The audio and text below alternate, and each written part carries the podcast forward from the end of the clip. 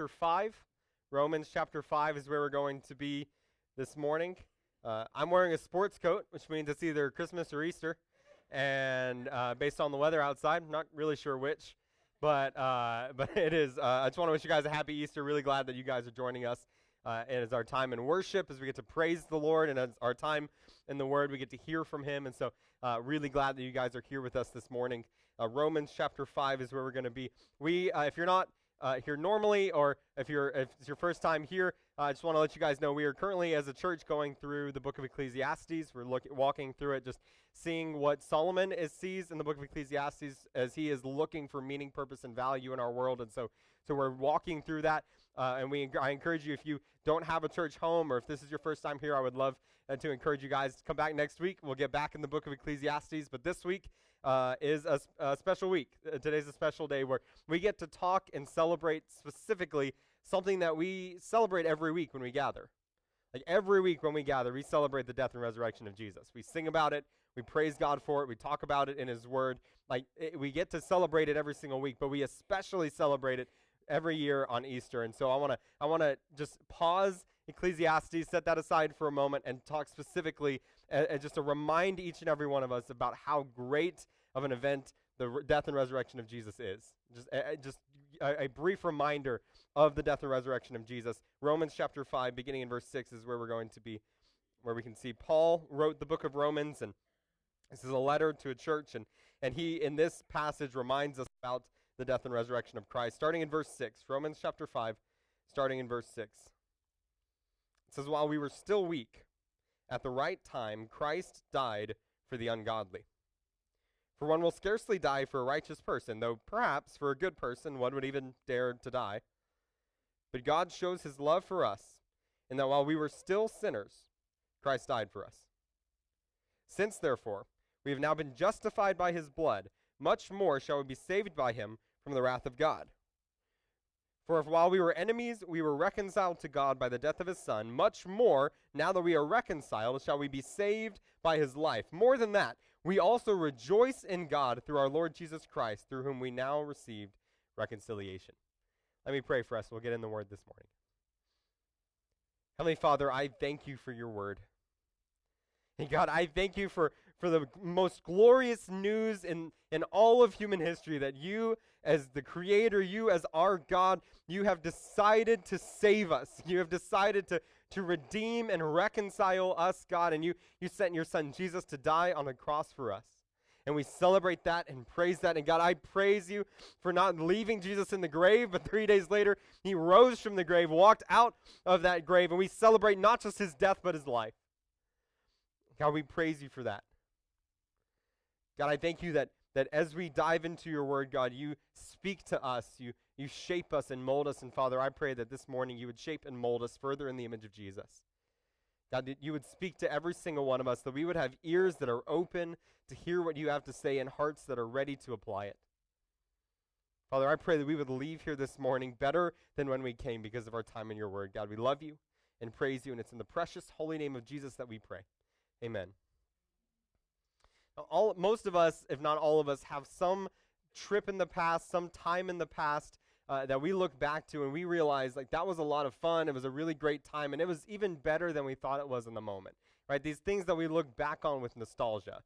Like I think about family vacations. Uh, all of us probably have at least some trip or vacation in the past that we took and and when we look back on it yeah it was fun in the moment it was fun at the time but now that we look back on it we realize man that was a really really good time. Like that was that was a lot of fun, and we grow to appreciate it even more now that it's over, and we, we realize that uh, that we missed we didn't miss out on it. We enjoyed it, we had fun, but man, we didn't realize just how good that trip was, right?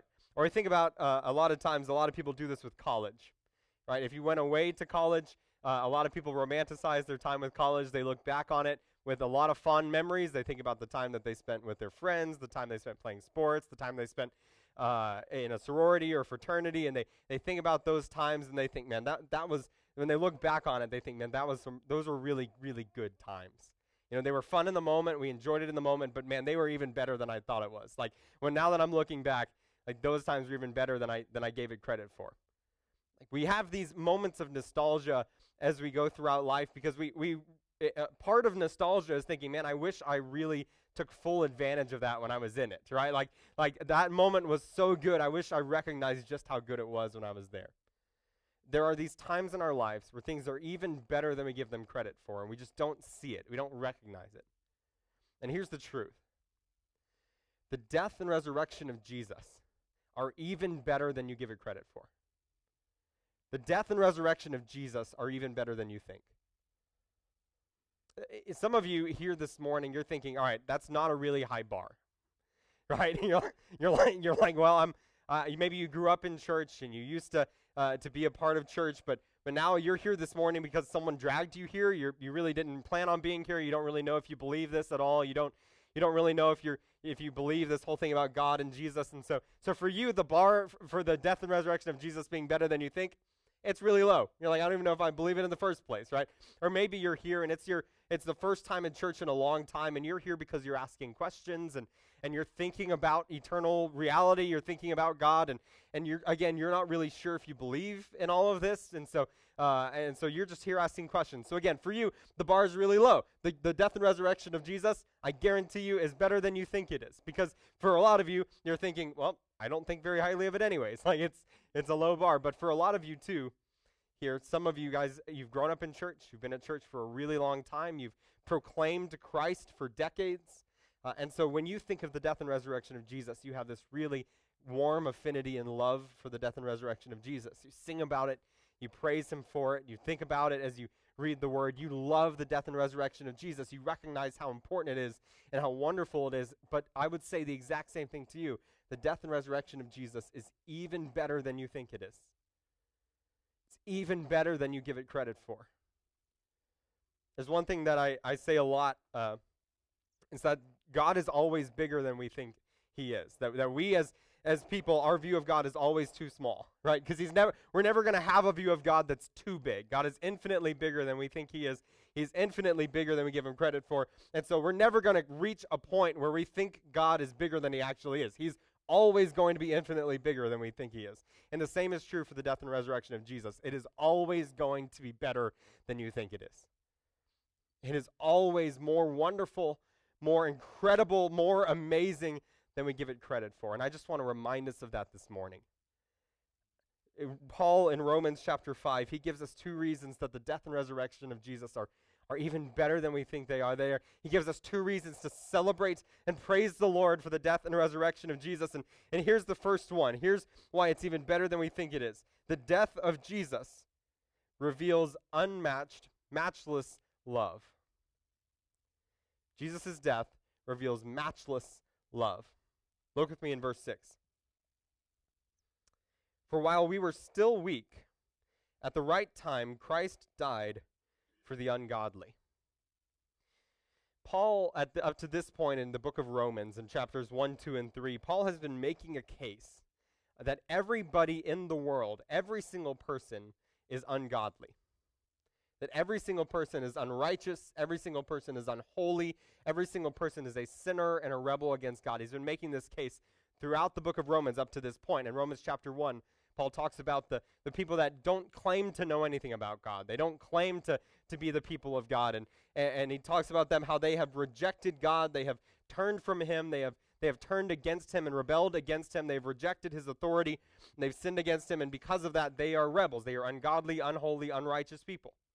And in Romans chapter 2, he turns to the, the people of God. He turns to the Jews, the people who, who excuse me, their entire lives growing up, they said, We're God's people. God, we are on good terms with God, and they, they would claim all the things that they do, all of the, the religious rituals that they perform, all the, all the sacrifices that they give, all the things that they do for God, and they say, yeah, we are on good terms with God. We and, we and God are, we are good. We're his people. And Paul in Romans chapter 2, he says the same thing about them that he says about the people in Romans chapter 1. He says, you guys are also unrighteous, unholy, imperfect people. You are also sinners against God. And so, this whole case he's been making, he leads up into Romans chapter 3 when he says, This is a quote from Psalms. He says in Romans chapter 3, uh, There is none who are perfect, not even one. says this again in, in Romans chapter 3 All have sinned and fall short of the glory of God. So, up to this point in the book of Romans, what Paul has made very clear to us is that every single one of us is a sinner. Every single one of us is a rebel against God. Every single one of us is ungodly. So when we see in Romans chapter 5 verse 6 when he says Christ died for the ungodly. In verse 6 it's not talking about this this group of people over in the corner that like these people are the ungodly and Jesus died for them. It's not talking about those what he's saying in Romans chapter 6, the ungodly, that's all of us. Like we need to see that that every single one of us are ungodly, unrighteous, unholy people. Now some of you here this morning, you don't need convincing of that. So, some of you here this morning are very very clear on the fact that you are unholy, imperfect, ungodly. That is that is that is very evident to you. So you see that before you. This isn't news to you. You're hard on yourself. And so you, you know, like, I am not perfect. I'm not holy. I'm not godly. And when I say that, that we are all ungodly, unholy, imperfect people, you say, yep, that's me. But some of you, you say, you you would push back on that a little bit. So you think, well, you know, I'm, I'm a good person. Maybe I've grown up in church and I do religious things. I'm, I go to church and uh, I, I, read my Bible sometimes and I pray sometimes and, and I, I, I pass on random acts of kindness to other people and, and I've never cheated. I've never uh, lied or stolen anything. I've never uh, I've never killed anybody. Like that's a that's a plus, you know. Like like I've never I've never uh, beaten or abused my my spouse or my kids. I've never uh, I've never done this or that. And we look at other people around us and we say, well, I'm better than them, right? Like I haven't done what they've done. Uh, and so you you're looking at your life saying, I don't I don't know that I would say that I'm like ungodly, unholy, unrighteous, like wicked, evil. Like those are the words the Bible uses. Like I don't know I don't know that I would use those. Like I'm I'm a good person. And you know what? You're probably right.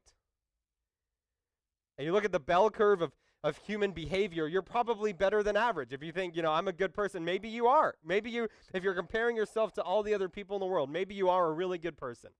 Maybe on, on this bell curve of human behavior, you're one or two standard deviations above mean. That's something for the math people in here. Like that's maybe you're doing maybe you are a better person than the average human being. Like you do really good things, you're a kind person, you're a good person. Like maybe that's true. And you would say, I'm a good person. But the reality is that what Ro- Paul says in Romans still applies to you. Because God's standard for you is not that you're better than the person next to you. His standard for you is not that you're better than your neighbor or not that you're better than, than the people who do X, Y, and Z. God's standard for you is not that you're a good person. God's standard for you is perfection. That is something that all of us fail to meet.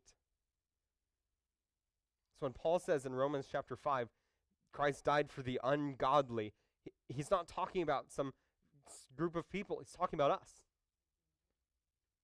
Even if you think you're a good person, what God has required of all of us, what God is expecting of all of us, is that He is the God and we are creatures, right? He is the creator and we are his creation. And the way that we're supposed to relate to him is we are creatures and he's the creator. So we're supposed to approach him humbly and lay down our independence, lay down our, our own desires and wants, and allow him to have full control and authority and leadership over our lives. Allow him to dictate everything about us. That's how we should relate to God because He's the creator and we are creations. And so, even if you're a good person, we have all failed in that regard.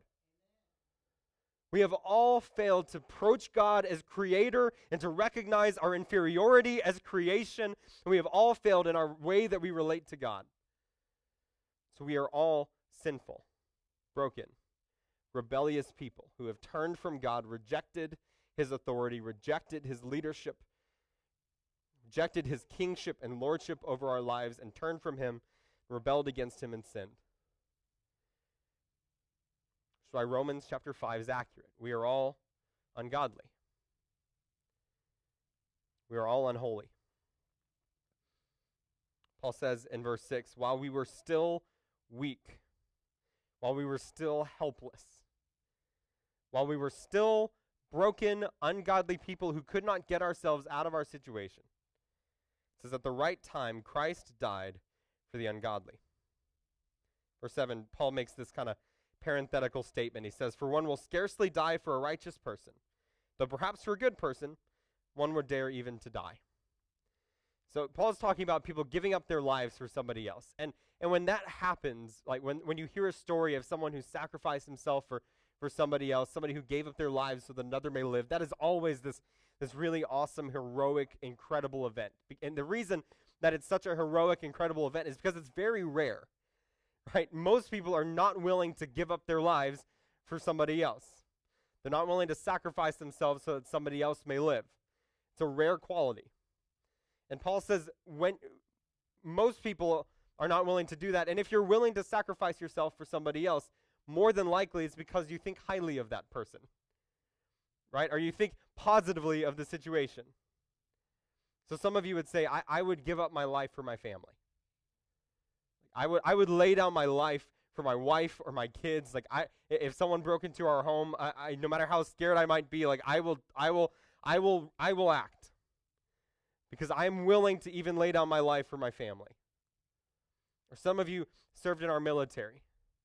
And so you would say, I, I, would, I was willing to lay down my life for our country. And implicit in all of these recognitions, like implicit in, in all of these decisions to lay down our life and be willing to sacrifice ourselves is the idea that, that the person we're sacrificing ourselves for or the country we're laying down our life for is worth it. Right? Like, like as that my family should live even if I die that our country should continue to be free, even if it means that it costs me my life. We're willing to lay down our life if it's for a good cause, if it's for a good person.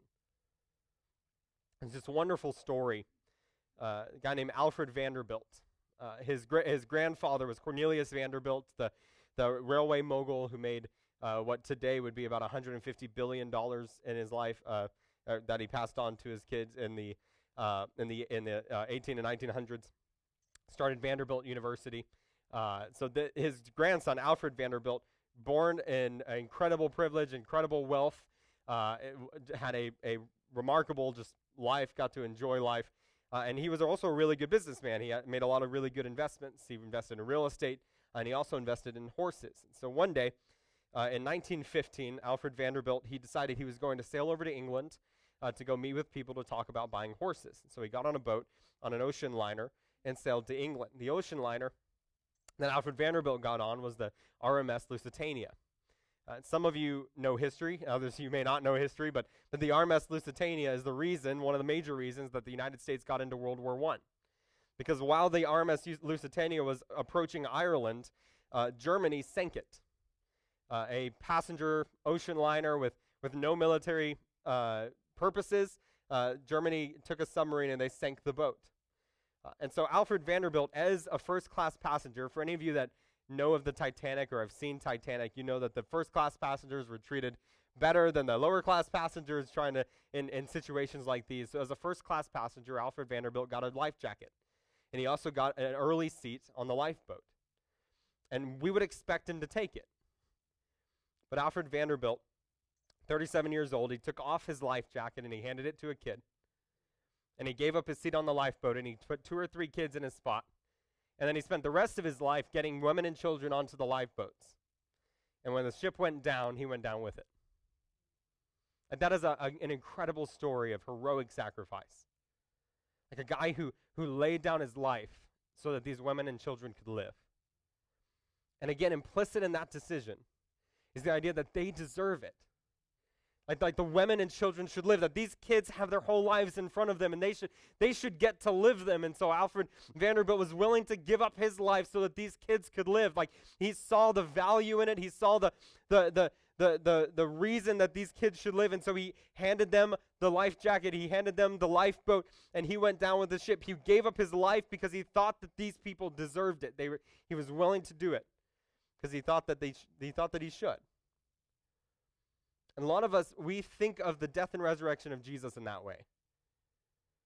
That Jesus gave up his life for us because we, in his mind, we deserve it. Because in his mind, we, we, are, we are loved by, uh, by him. We are, we are highly valuable. Preachers will say it this way. We'll say, you know how valuable you are to God? You're worth the death of his son.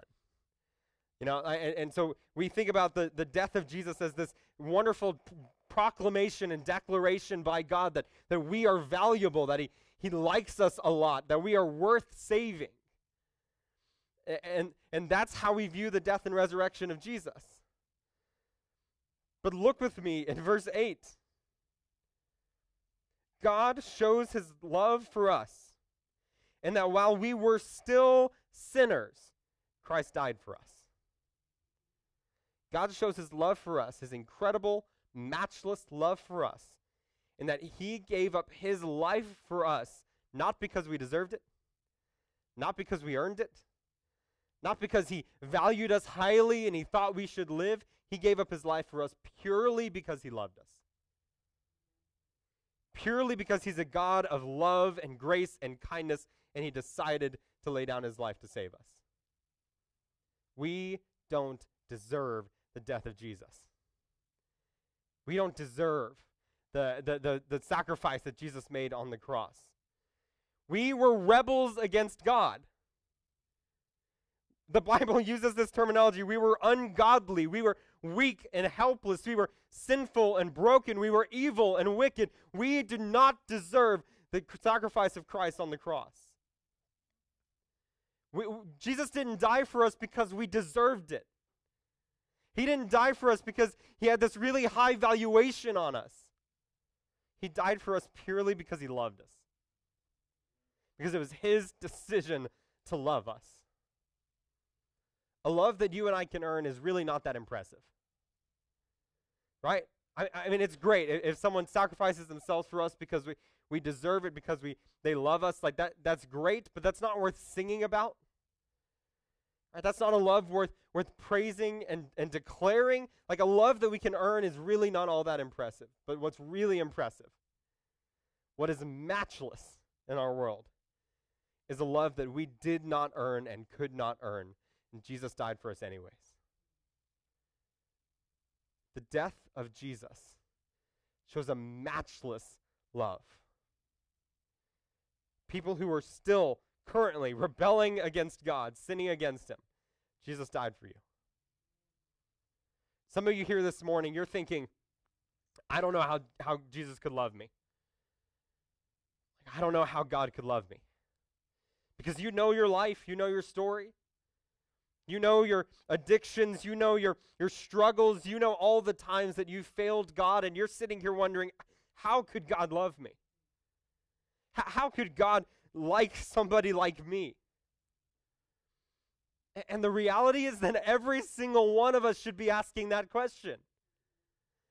Because the list of reasons that God shouldn't love us is a lot longer than we think it is. Like, if we laid out all of our sinfulness, all of our brokenness before God, all of the times that we rebelled against Him, if we laid it out before Him, it would be a list a mile long before God. There are millions of reasons that God shouldn't love us. Like every single one of us should be asking the question how could God so love somebody like me? And what makes it so incredible is that He still loves you. He loves you because He has decided to love you, because that's who He is. You can't earn it, you don't deserve it. You're not going to lose it by doing this or that. God purely loves you. What makes the death of, Jesus so much better than we think it is is that it reveals a matchless love. A love unlike anything we have ever seen. Second thing, the second reason that the death and resurrection of Jesus are even better than we think they are, excuse me, is that the resurrection of Jesus, his life, supplies matchless salvation. So his death reveals matchless love, and his life, his resurrection, reveal, uh, d- uh, supplies matchless salvation. Look with me in verse 9. Since, therefore, we have now been justified by his blood, much more shall we be saved by him from the wrath, to, wrath of God. For if while we were enemies, we were reconciled to God by the death of his Son, much more, now that we are reconciled, shall we be saved by his life. So in Romans chapter 1, again, as Paul is talking about our sinfulness and our brokenness, our rebellion against God. In Romans chapter 1, Paul says that, that the wrath of God is revealed from heaven against all unrighteousness and ungodliness of men. Uh, uh, he, Paul says again in Ephesians chapter 2, he says, We as human beings who have sinned against God and rebelled against Him, we are by nature children of wrath like the rest of mankind. So, so the Bible is crystal clear that God hates sin and that His wrath is going to be poured out upon it.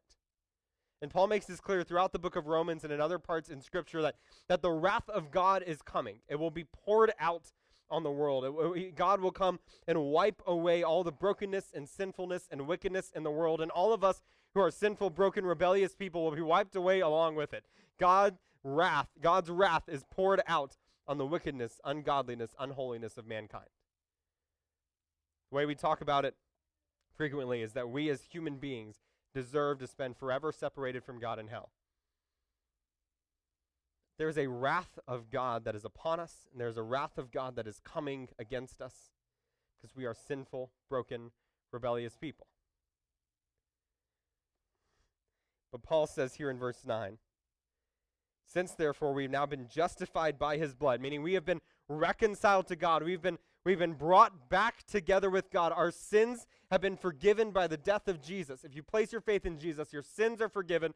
The mile long list of reasons that God shouldn't love you are wiped away clean, and you are completely forgiven and made right in the eyes of God. Since we've now been justified by his blood, much more shall we be saved by him from the wrath of God.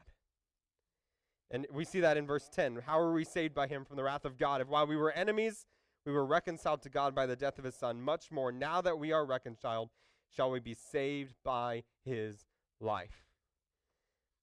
The death of Jesus is incredible. It is great news because it is a sacrifice that he made for us for the forgiveness of our sins. But the death of Jesus without the resurrection of Jesus is powerless. Three days later, the event that we celebrate today occurred, and it is the most glorious event in human history that after Jesus poured out his blood for us on the cross, after he offered himself as a sacrifice for us, three days later, he walked out of the grave. He walked out of the tomb. And, and 1 Corinthians chapter 15 says that Jesus was the first fruits of the things to come, meaning Jesus went before us. And for those of us who place our faith in Jesus, we will follow after him in the same way. That Jesus was resurrected one day when you and I place our faith in Jesus, one day we will be resurrected from the grave. Jesus was given a glorified body at his resurrection. One day, for you and I who place our faith in Jesus, we will be given a glorified body. And Jesus was ushered into the presence of God and has been there ever since and will be there forever. And one day, after you and I are resurrected and have glorified bodies, we will be in the presence of God forever. Having this glorious, wonderful, eternal life. That is this wonderful salvation that, that the resurrection of Jesus provides.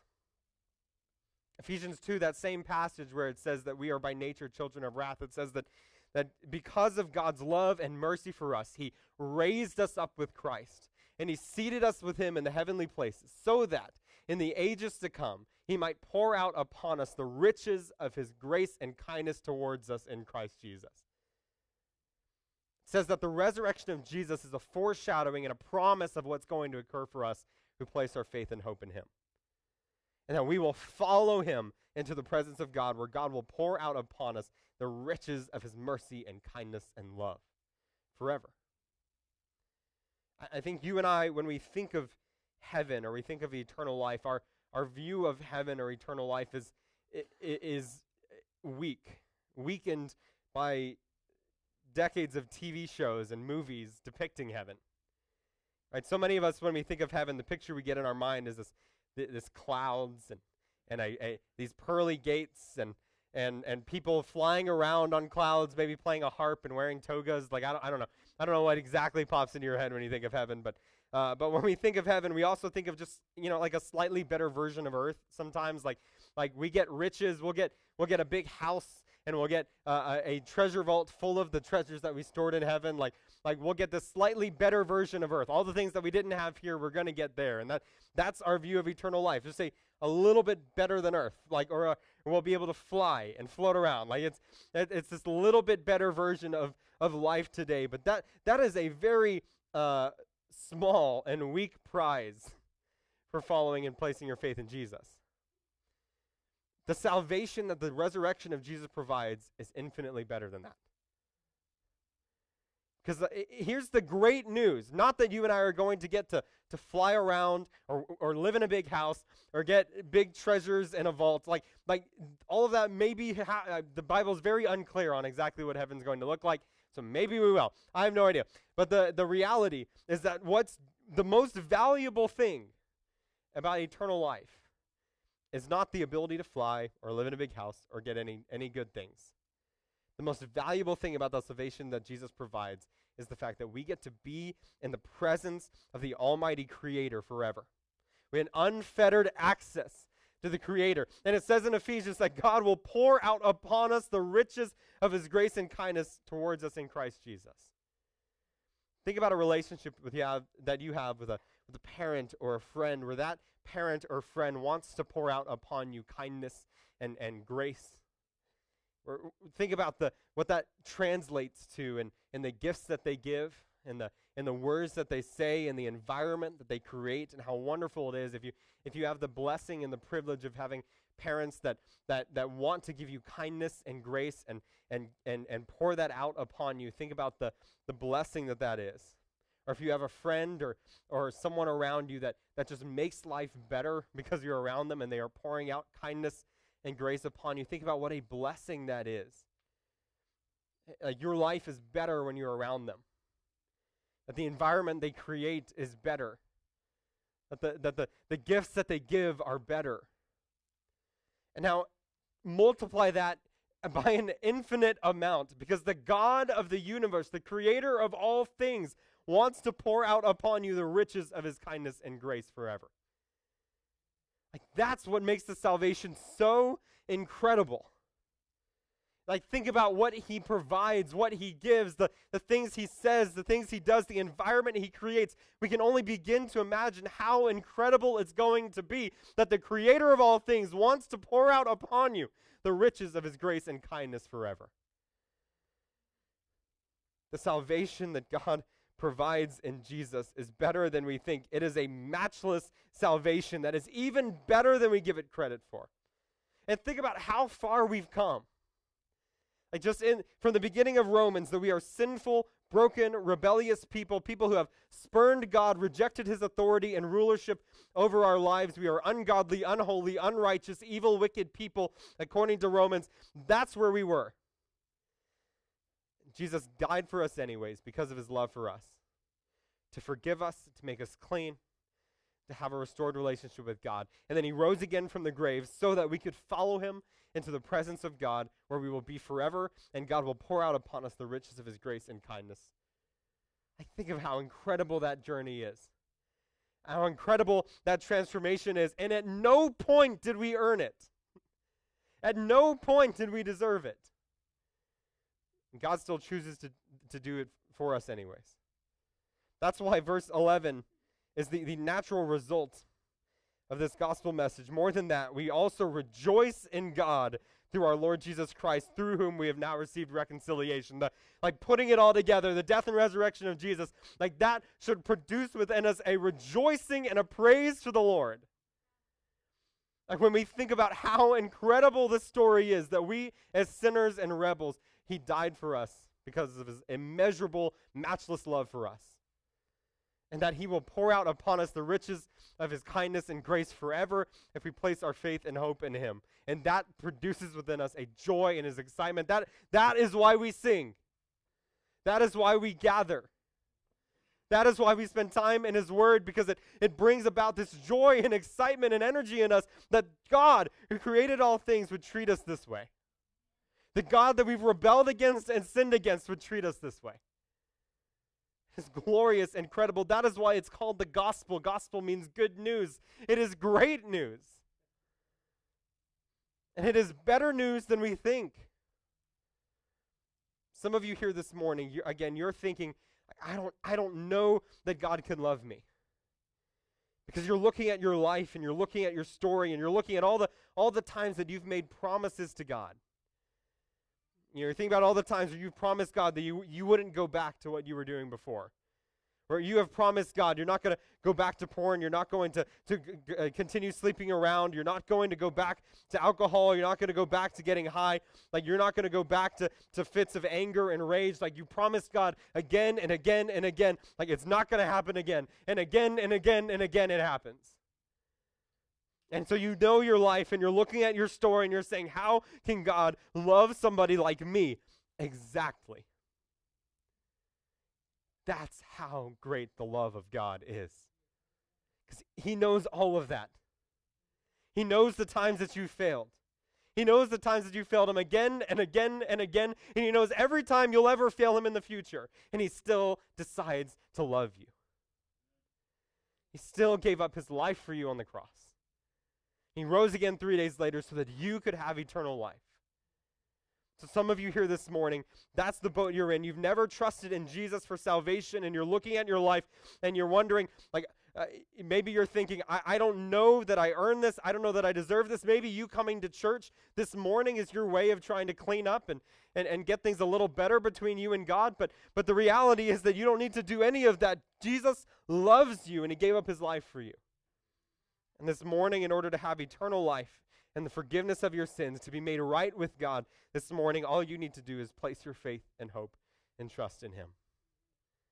Or maybe you're here this morning and you realize that you've been living your entire life, that you, you've been a good person, and that's it. That you are banking on, on your goodness to be the reason that you get to have eternal life. The reality is that you're approaching God on your terms because you're saying, Here are all the things that I've done for you. Here are the religious things that I've done. Here are all the, the things that I've done for the church. Here are all the, the good things that I've done. And you're bringing those before God and saying, God, you better love me because here are the things that I've done. You're not approaching God as a creature. You're not approaching God uh, in that He is the creator. You are approaching God on your terms. And the same thing is true for you. What God wants to do for you is to, to give you eternal life. But what you have to do is to place your faith and your hope and your trust in Jesus, to lay down yourself, humble yourself, to say, God, I need it. I need your salvation. I need the grace and the forgiveness that the death of Jesus provides. And if you're if you're uh, here this morning and you've placed your faith and hope and trust in Jesus, th- then a lot of what I've said this morning is probably not news to you. Y- you base you understand the gospel, you know the death and resurrection of Jesus. You're here on Easter, you're celebrating it. Like it's not news to you, but but what's incredible is that the gospel is not like Christianity 101 that you never go back to. Like the gospel is the core of everything that we do. Like it's the reason we sing, it's the reason we gather. The gospel is so incredible. The love and the grace of God are so incredible and so wonderful that it should change everything about us. It should change the way that we talk. It should change the, the things that we do. It should change the, the way that we live. It should change everything about us. So, this morning, if you've placed your faith and hope in Jesus, my prayer for you this morning, as you ref- you will reflect on the gospel and be stirred to praise and joy in the Lord, and that it would overflow into every aspect of your life. You've been shown a lot of love. Show unconditional love to others. You've been shown immeasurable amounts of grace. Pour out grace upon others. You've been set free and forgiven from sin and death. Don't run back to it. Like my prayer for you, if you've placed your faith in Jesus, that, that you would you would reflect on the gospel and allow it to change every aspect of your life. In just a second, we're going to pray and we're going to sing. If you're here this morning, you've never placed your faith and hope in Jesus. Whether you are really down on yourself, wondering if God can love you, or you're really high on yourself, assuming that God should love you, in either way, if, if you've never placed your faith and hope in Jesus, this morning you can have the opportunity to do that. You can trust in Him as Savior, and you can go from death to life. You can be forgiven of your sins. Uh, you, can, you can be restored and reconciled to God, and you can have eternal life in Jesus. If that's you this morning, you've never placed your faith in Jesus, what I'm going to invite you to do is while we sing, I'm going to be standing right here. What I'd love for you to do is I'd love you to come up here. I'd love to pray with you, and then I'd talk with you after the service about what it means to follow Jesus. If you don't want to come up here, that's fine. We'll have people in the back who would love to talk with you about what it means to follow Jesus. And if, if walking the aisle is too scary, grab me before you leave. But do not leave here without talking to me about placing your faith in Jesus Christ. And if you're here this morning and you've placed your faith in Jesus, allow the gospel to fill your mind and to fill your heart and let it overflow